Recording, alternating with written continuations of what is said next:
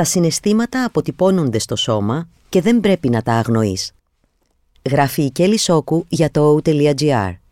Διαβάζει η Ρούλη Καρασιλιώτη.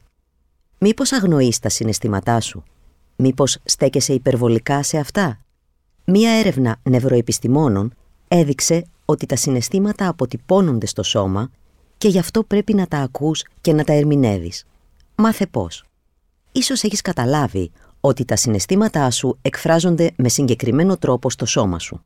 Για παράδειγμα, το πρόσωπό σου κοκκινίζει όταν ντρέπεσαι, η καρδιά σου χτυπάει δυνατά όταν έχεις άγχος ή μπορεί να υδρώνεις, ένα κύμα ζέστης να σε κατακλείζει ανεβαίνοντας από το στήθος μέχρι το κεφάλι όταν θυμώνεις και ούτω καθεξής.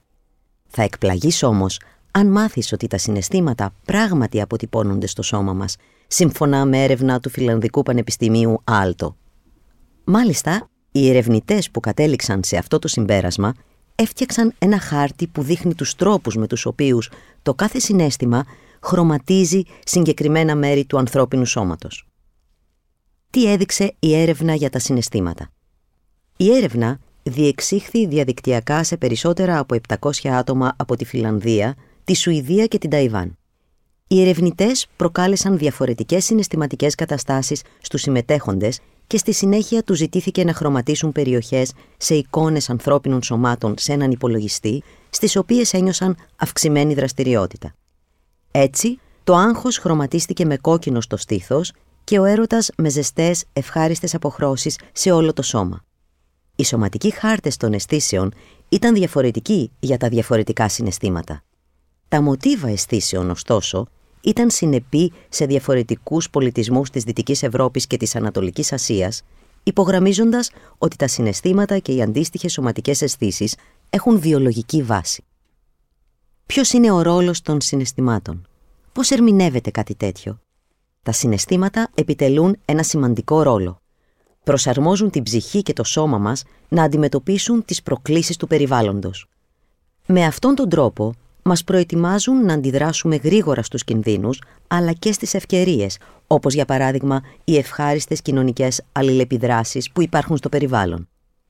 Η συνειδητοποίηση των αντίστοιχων σωματικών αλλαγών μπορεί στη συνέχεια να προκαλέσει τις συνειδητές συναισθηματικές αισθήσεις, όπως το αίσθημα της ευτυχίας. Ανέφερε ο Λάουρι Νούμενμα, επίκουρος καθηγητής νευροεπιστημών στο Πανεπιστήμιο Άλτο.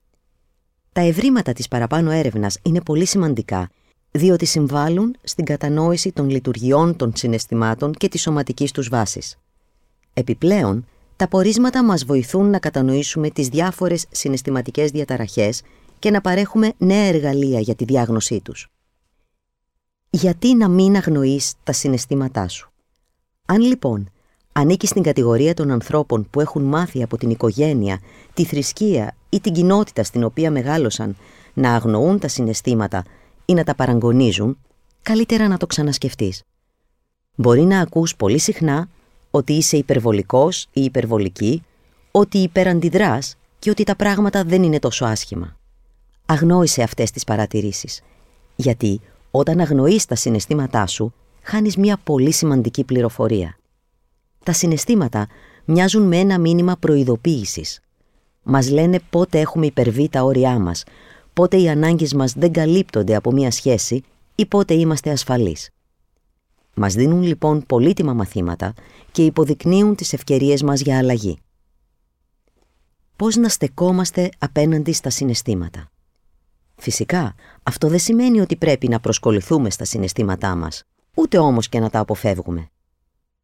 Ακριβώς επειδή τα συναισθήματα είναι αγγελιαφόροι, δεν χρειάζεται να αναλαμβάνουμε δράση με κάθε τι που νιώθουμε. Χρειάζεται όμως να ακούμε το μήνυμα και να το ερμηνεύουμε. Την επόμενη φορά που θα σε κατακλείσουν ισχυρά συναισθήματα, πάρε μια μικρή απόσταση και δώσε λίγο χρόνο στον εαυτό σου να απαντήσει στις παρακάτω ερωτήσεις. 1. Τι μου ζητάει να κάνω αυτό το συνέστημα; 2. Τι υποδεικνύει ότι λαχταράω πραγματικά;